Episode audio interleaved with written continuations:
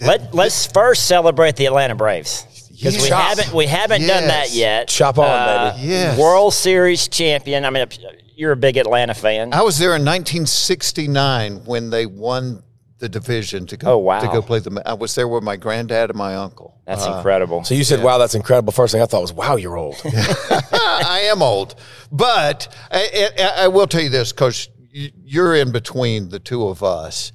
There, there is something. As even as I listen to you guys talk about your heart with this, I told my daughter the other day. I said I really miss my 30 year old body, but I do. I miss the heck out of it. But I would not trade my 60 year old mind and soul for my mm. 30 year old body. And it's Amen. the, you know that's one of the advantages maybe I have is as you get older it's not so much emotion and adrenaline is is you sit there and look at life and you realize man that's not worth chasing or that's not worth fighting about. And so there's a wisdom hmm.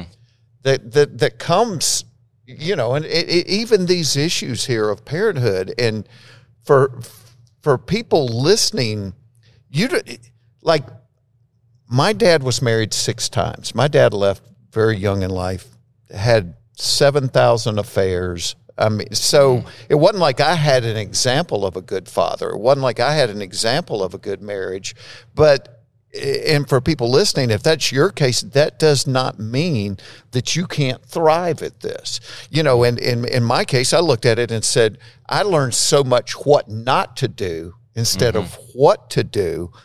But the way I felt as a little kid, and it doesn't matter what your parents say when they split up, but no matter what they say, as a child, you feel like I wasn't worth sticking around for. I wasn't enough. And i- is that the reason I'm a comedian? I don't know. Um, I don't know the psychology behind that. And so, but for me, I decided as a kid, I'm never leaving. Mm. And, and then I get a job that takes me on the road all the time, which makes it a challenge. But from a very early age, it was a priority in my life. My brother, you know, he's got a 30 something plus marriage. I've been married 36 years. Mm. It's so I, I, I just want to, you know, send some hope out there for people that don't come from this. That doesn't mean you can't succeed at this. What about your mom? What role did she play in, in your upbringing? Yeah, my parents were so different. My mom sung in the choir. She, my mom went to church five times a week. You know, doesn't, doesn't drink, doesn't smoke, doesn't cuss. I mean, straight, straight arrow. My dad drank, smoked, cussed, chased women. um, my dad was actually a deacon in the church. My dad used to go uh, minister to guys in prison, and then something happened, and he just fell off the wagon and started chasing women. But for my dad, my dad was five years old, and his dad went out to get a pack of cigarettes, and it's like the story never came back. Hmm. Never came back. They didn't know where he was. They found him 20 years later in another state, had another hmm. family. And so you look, I, so I look at my dad. I don't even have any animosity towards him. I'm like, Dad gummit, dude, you got messed up real early in life. What message does that send to you when your dad leaves and doesn't even bother to contact you, just leaves? And so, you know, I, I think my dad did the best he could. I think love was a weird thing for him So why didn't that happen to you though? because I knew what it felt like. I knew what it felt, and I knew what I wanted from a dad. And, and my dad loved me. My dad loved me the best that he could. But for me, I needed, you know, it's it's like sometimes we get in these cliche catchphrases like quality time. I spend quality time. There's no such thing as quality time. That's bull. I would have much rather my dad been there every day Any kind of time. than to come into town every three weeks and let's go to Six Flags. I, I mean, I, I just wanted him there. And so, I mean, it sounds hokey. I kind of made God my dad because I needed somebody to be there all the time. I, I mm. needed somebody to appreciate the the skills and the good qualities I had and somebody to discipline me on the areas of weakness and somebody that just loved me unconditionally. So I made God my mm. daddy, you know. That's fascinating you say that. We have a men's discipleship group on Tuesday nights, and the guys will stand up and we get a different guy to share their testimony every Tuesday night. And so many of the guys didn't have fathers growing up. And God has become their father. And that, that intimate relationship uh, with the heavenly father is completely, I don't know if that drew them into a relationship with Christ because they, they were missing that in their lives. I, I will tell you why I reached out to David to do this. For 12 years on Tuesday mornings, I get up at 5 o'clock and go down to the Atlanta Mission and do small group Bible study with homeless guys. And and you sit there the first guy i ever met down there 21 year old white kid in the middle of the inner city living in a homeless shelter my first thought is get a job dude what the heck hmm. are you doing i sat down with him at the lunch table and i love to know people's stories and i said jason what's your story he said well it was me my mom my dad and my brother he said when i was 11 years old my mom killed herself he said two years later my brother killed himself then it was just me and my dad. In my second year of college, my dad killed himself. He said, I just got to the point I couldn't hurt anymore. So I started getting high, started smoking crack. And I'm sitting there going, I would have I would have started smoking crack too. And so what you find, people go, why does somebody end up homeless? What what happens is I, I swear to you, 90% of the time, there's some hurt that people cannot deal with. So they start numbing to it, either through alcohol or drugs. They start getting high. Well, when you get high, you can't hold a job. When you can't hold a job, you can't pay your rent. Then you start stealing from your family, and that's how you end up on the street. So, what I found very early on in these small groups was almost every one of these guys had some horrible hurt as a child, and the vast majority of them, it was father related. Hmm. It was that they needed something from a father that they didn't get, and it hurt so bad that they had to numb to it. And so that's why when I heard David doing this, I'm like, man, I want to come down and talk about this because I'm seeing it. I'm seeing the way it plays out years down the road. And so, how do you now tell them about your story and tell them about how who your father is? How do you take that with them? You know what is funny? Like every single year, I, I started off in Luke 15. I, I think the greatest piece of literature mm. ever written is a couple of paragraphs in Luke, and it's the, story of the prodigal son. And I don't know why we call it the prodigal son, because really what it's about is the father. Mm-hmm. And and it's interesting because this was one of the last parables Jesus shared before he died. So it had to be important. He had to know his time was getting close. But when he talks about having one son that stayed there and did everything right and one son that did everything wrong. So when the younger son goes to the dad and says, I want my inheritance, in the Eastern culture, what that was saying was, I wish you were dead. You're not dying fast enough to, to satisfy me. I want my money.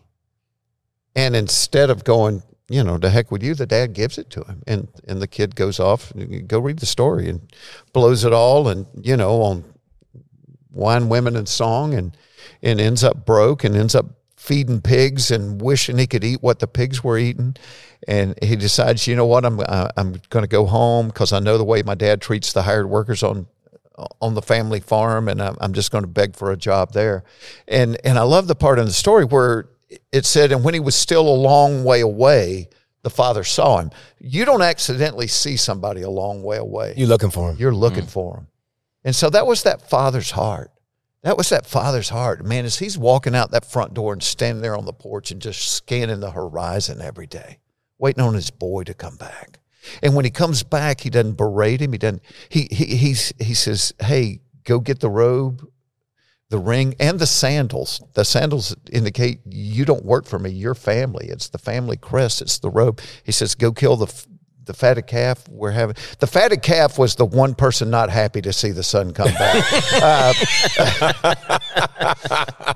and, and, and, they celebrate because the son that was lost is found you know he was dead now he's now alive well the brother that stayed at home and did everything right he's it, he's mad because he's like, you never killed the fatted cat for me. And the dad says, dude, everything I've got is yours. Everything I've got, but my son that was dead is is is now alive. And as we listen to the story, you know, the focus is on the son that did everything bad. I think for us, even as Christians, a lot of times we're the son that mm-hmm. stayed. We're the son that just tried to perform and do everything right so dad will love me more.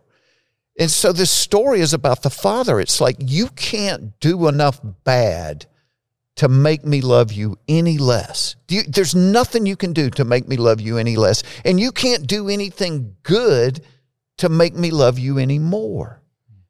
And to me, that is the story of God. That's the story of the fatherhood of God.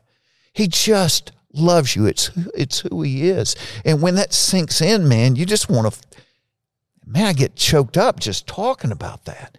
Cuz that's all I want. I want somebody to love me like that. That when I screw up, you still love me. When I do good, you love me, but you don't love me anymore. You just love me. And and and if that message ever sinks in to my guys in the small group like that, then they've got a chance to break out of addiction and they got a chance to get their lives back and a ton of them do it. Hmm. That's one of my favorite stories in the Bible. In fact, Greatest piece of literature ever written. there was a time I wanted to change the name of our church to the Prodigal Church because I feel like we're just a bunch of prodigals. And you have both of those people in the church. You have the rebellious people who've come home, and then you have the, the legalistic Pharisees who, who kind of are trying to earn their way or they think they're better than other people. And And and you know what I think about for right now, and this is seasons of life. And you talked about being your age, your age. I mean, seasons of life. I also think about could I be the dad? Huh. Like that's what I think. I think about if my son did that, if my daughter did that, and we're all, we've all experienced trials with with our kids and mm-hmm. hurt with our kids. And I, you know, I know mine are 13 and 11. More's coming. Like we just had a situation with my son with we had a lot of disappointment in him, and I know more disappointment is coming. I told my wife that like more disappointment is coming. I want to know if I can be that dad. Like that's can I can I love them unconditionally and not go, oh, wait, wait, wait, but you left. You know, I, I, would I would hope so, but that challenges me and my soul to say, you know, how do how are you as a dad? Do you forgive? You know, because obviously, are we going to offer the same grace we take every single day from from God? I mean, we take it every day, but Well, I think that's that's the goal of this podcast is inspiring people, inspiring the dads to be that kind of dad, and inspiring the moms to be those kind of moms, and and uh, you know when the when the kids, there's no guarantees with our kids. We've had we've had people in our church. Uh, think of one of my best friends. He had four kids. He has four kids. Raised them all in the same home. Raised them all in church, and and one of them is just the the prodigal child, the rebellion, the on drugs, having a child out of wedlock. And then he's got three that are that are like you know, Yeah. perfect kids, so to speak. Or and he struggles over over that one. It's like you can do everything right, and your kid could still rebel. I mean, children children have a mind of their own. They do, and and it's I've heard it said as a parent, you're only as good as your child that's doing the worst. You know, when you lay down at night, that's that's what he's thinking about as a dad. He's thinking about that one kid, um, and that is the challenge for. And, and and I've even thought philosophically, why did God even allow us to have kids? I mean, he created Adam and Eve. He could have been content with Adam and Eve. That was his could have been his relational pleasure, but he en- he enabled us to have kids, and I think he allowed us to have kids, so we got a small glimpse into the way he feels about us, mm. because your spouse could do something to where you didn't love them anymore. Now I don't care how much you love your spouse; they could go off on a bender to the point you go, "I- "I'm done, I'm I'm done," but your kid can't. Your kid still your kid. Mm-hmm. And it's, it, it's it's a different relationship. It's a different kind of love. There's so many parallels to our relationship with God yes. and then our relationship with our kids. Yeah. And I explain to people all the time that like a relationship with God, if you have that relationship, you know Jesus personally, and, and you're you're a Christian, your your your relationship doesn't change. He's always your father. You're always his son. Now your fellowship changes because when we sin, we break that fellowship with God, and we have to confess it. Now my son Jolin, who, who's sitting over here, he's always going to be my son. Now he may we may have a broken relationship, bro- broken fellowship, but he's always going to be my son no matter no matter what he does. sure can i steer it for a minute You could I, um, Drive it, bro. We we uh, so Just don't crash it. so a, few years ago, I, I, I'm doing an interview, and the lady asked me a question. She said, "Okay, you do stand up, you write books, you host TV shows, you do voiceovers. Which one are you?" And I thought, well, that's an interesting question. Nobody's ever put it that way. And I said to her, I said, well, all of those are things that I do. And I love what I do. I think I was, I don't know why I can do it. I don't know why, you know, you can play football. And I don't know why, if you say to me, write 20 jokes about Thanksgiving, I can just sit down and do it. I can, I don't know why I can do it. It's totally God. It's a gift. Mm. So I said, all of those are things that I do, and I love what I do, and I think I'm probably doing what I'm supposed to be doing. But who I am is I'm a child of God. I'm a husband. I'm a father. I'm a son. I'm a brother. I'm a person in this community. I said, so through the course of my life, what I do may change multiple times, but who, hopefully who I am stays consistent. And I think, especially for men, that's something we really struggle with. Uh, So much of our identity is in what we do. And you think about when you ask a little kid, uh, if you ask a little girl, what do you want to be when you grow up? And she says, I want to be a mom. That's a totally acceptable and cool answer. How many little boys have you ever said, What do you want to be when you grow up? and had them say, I want to be a dad. I want to be a father. They don't. They I want I want to be a fireman. I want to be a football player. I want to be a best. What so somewhere culturally we've wired it that way where it's okay for for a girl to want to be a mom, but a but a little boy never thinks about being a dad. And it goes back to our identity. And and and for me it went back to my priorities like I knew what it felt like not to have a dad. So even though I had a job that took me to a different city every night, that's kind of the struggle. I mean, you know this with what you do. Um, I spent 15 years, I would rent a plane and say I had a show in St. Louis on Friday night. I would fly to St. Louis. I would do the show, but it, and I would do everything I needed to do before it: meet people, take pictures, sign stuff, whatever. But as soon as I walked off stage, I Gone. walked out the back door, and I got back on that plane and I flew home. I may not get home till two two thirty in the morning, but Saturday morning I got up and I went to soccer games, or I went to softball games, or I went to basketball games, and then that afternoon I'd get back on the plane and I'd fly to Minneapolis and do a show. And for 15 years, and I look back and I go, when did I sleep? I, I learned to sleep on, on a plane, but I spent a fortune hmm. doing that. But it gave me 100 more days a year with my kids because they were the priority. So even though I'm a comedian, even though I'm on TV, or even though I'm right, my identity and my priority was t- to be a dad. And one of the ways you be a great dad, and you and I have hit on this a little bit. I had all girls, and so I wanted to love their mother in such a way that I set a high standard for any guy that they were going to go after. I mean, I've been married 36 years, and Tell most of them the flowers. Time, Tell them about the flowers. Publix. I, I buy my wife flowers every single week. Rainy gets flowers every week. every week. Every single Every week. Every single week, I get my wife. Flowers. What kind of flowers? She likes um, Iris is the best, but I, I mean, whatever she. I mean, it's whatever's pretty. But I buy her flowers every single week.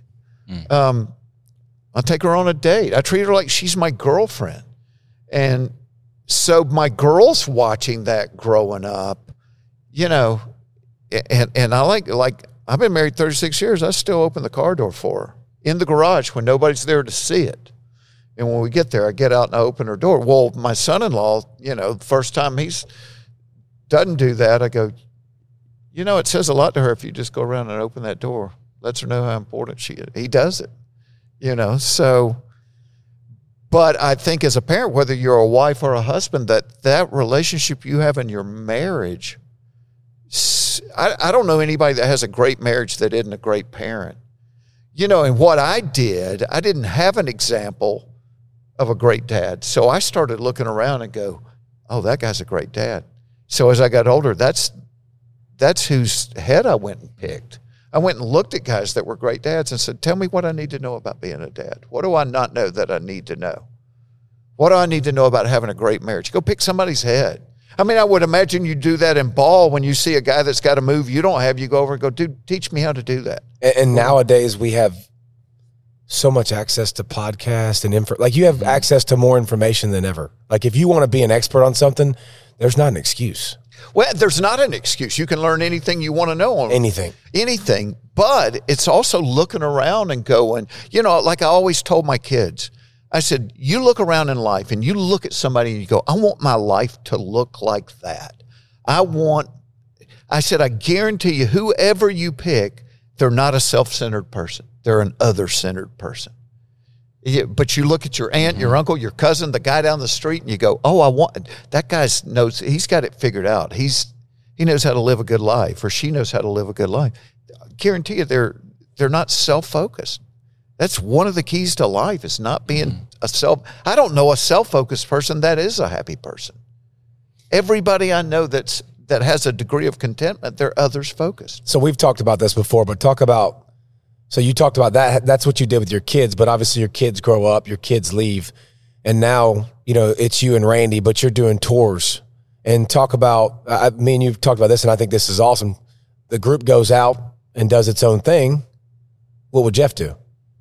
Well, like when we were doing the blue collar tour, it's like the, guy we'd get through with it, and the guy was like, "Come on, Fox, let's go have a beer or whatever." I don't think a beer is going to send you to hell. I don't.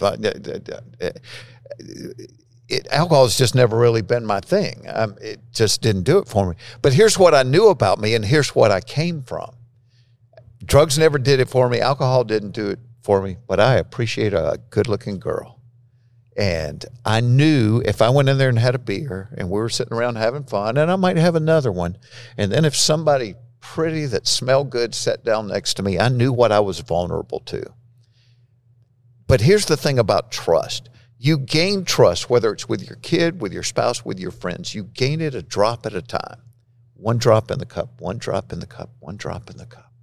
You lose it all at once. Once you hmm. break trust, you empty that cup I've never And- heard that. I love that. and I knew I knew what I was vulnerable to. And so I would say, you know what, I'm just going to go to the room. I'm going to call home and order room service. Come on, you fuddy duddy. I'm like, no, I'm actually not being a fuddy duddy. I'm I'm being wise because I'm not going to walk into a place that I'm going to a break that trust with my wife and b break that trust with my kids. And and I'm telling you, when you break that trust with your kids, it's never the same it's like you break that porcelain bowl, you might glue it back together, but it doesn't look the same. And so You are you are dropping some incredible. Isn't that wisdom. awesome? Yeah, as we talk, we talk a lot on the podcast about boundaries, and I've always applied. I have strong convictions about not drinking, but I also have. I call it the Billy Graham rule, and, and Billy Graham is an amazing example to follow. Of course, the impact that he's had, but but if you just look at his character and his example, but Billy Graham would never put himself in a in a room or in an opportunity with someone of the opposite sex alone with someone. So he wouldn't ride in an elevator with someone alone. He wouldn't obviously well, an ride in a ele- elevator, you got to be pretty fast to pull that off. Uh, That, that's, But, but his seems stand- aggressive. His but standard was so high. Yeah. You know, like before he got into a hotel room, they would go in there and take the TV out. They would, I mean, they would take the TV Really? out. Of the, oh yeah, they would. Wow, Yeah, he had some really strong good for him. But I think the boundary, the reason you set those boundaries, like you said, is not that you were against going out and having a beer with your buddies, but it was like, what could that lead to? well, I knew what I was vulnerable to. Mm-hmm. Just be wise. Don't put yourself in an environment where you could break that trust. And I'm, I'm and, and so when I'm saying that, I'm not saying I'm perfect. I'm saying I'm imperfect. I'm vulnerable to this, and so avoid it at all cost. And and I look back, I'm so thankful that I had a job that didn't put me in an environment where I was around good-looking women. I, I'm not. I'm by myself on the road. You know, so. Well, you you stayed out of some of those situations where you would have found it, but Yes, yeah, But I but th- but, I- that was a deliberate thing. yeah, The other the other thing you mentioned, and I think this is where a lot of parents make mistakes. You said in order in order to be a good dad, you first need to be a good husband.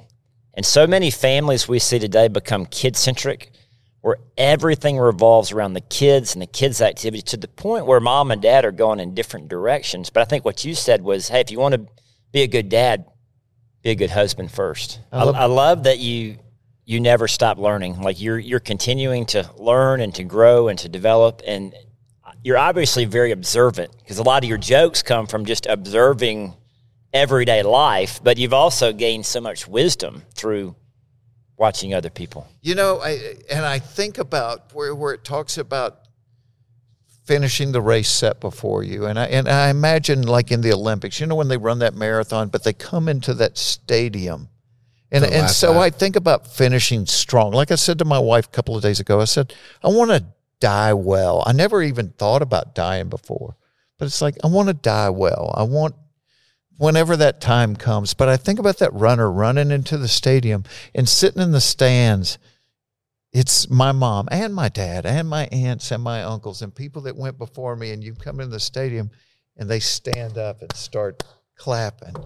And you're just like, man, mm. finish strong, finish well. If there's if there's something I can tell him to help him be a better dad or better husband, that's awesome. That's that's awesome. If if you and I can sit there and talk and there's something you can tell me how to be a better friend or whatever, it's because it is all relationships. Mm-hmm. You find at the end of the day, I'm I've sold more comedy records than anybody in history. I could care less. I've I've met five presidents. I've been performed to the White. I could care less made more money than I ever thought I would make in my life. And is that nice? Yes, it makes life easier, but I could care less how much money's sitting in the bank.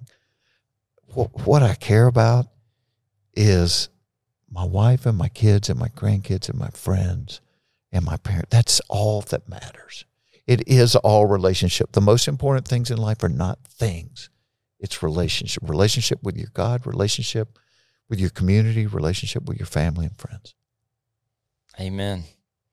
I got chills when you were talking about running into the stadium, uh, and I was picturing the prodigal son story. Uh, and when you come running home into heaven, and you're going to come into that into that this stadium, makes, this makes my nose burn, man. God the Father is going to be waiting on you at the finish line. He's going to have his arms opened up, and all your friends and family who are already in heaven are going to be cheering you on. And he's he's going to say, "Welcome home." He's and he's going to put his arms around you. He's going to give you the family robe, the family ring, the, the eternal sandals. You're going to have a new glorified body. What a picture. What, what a picture.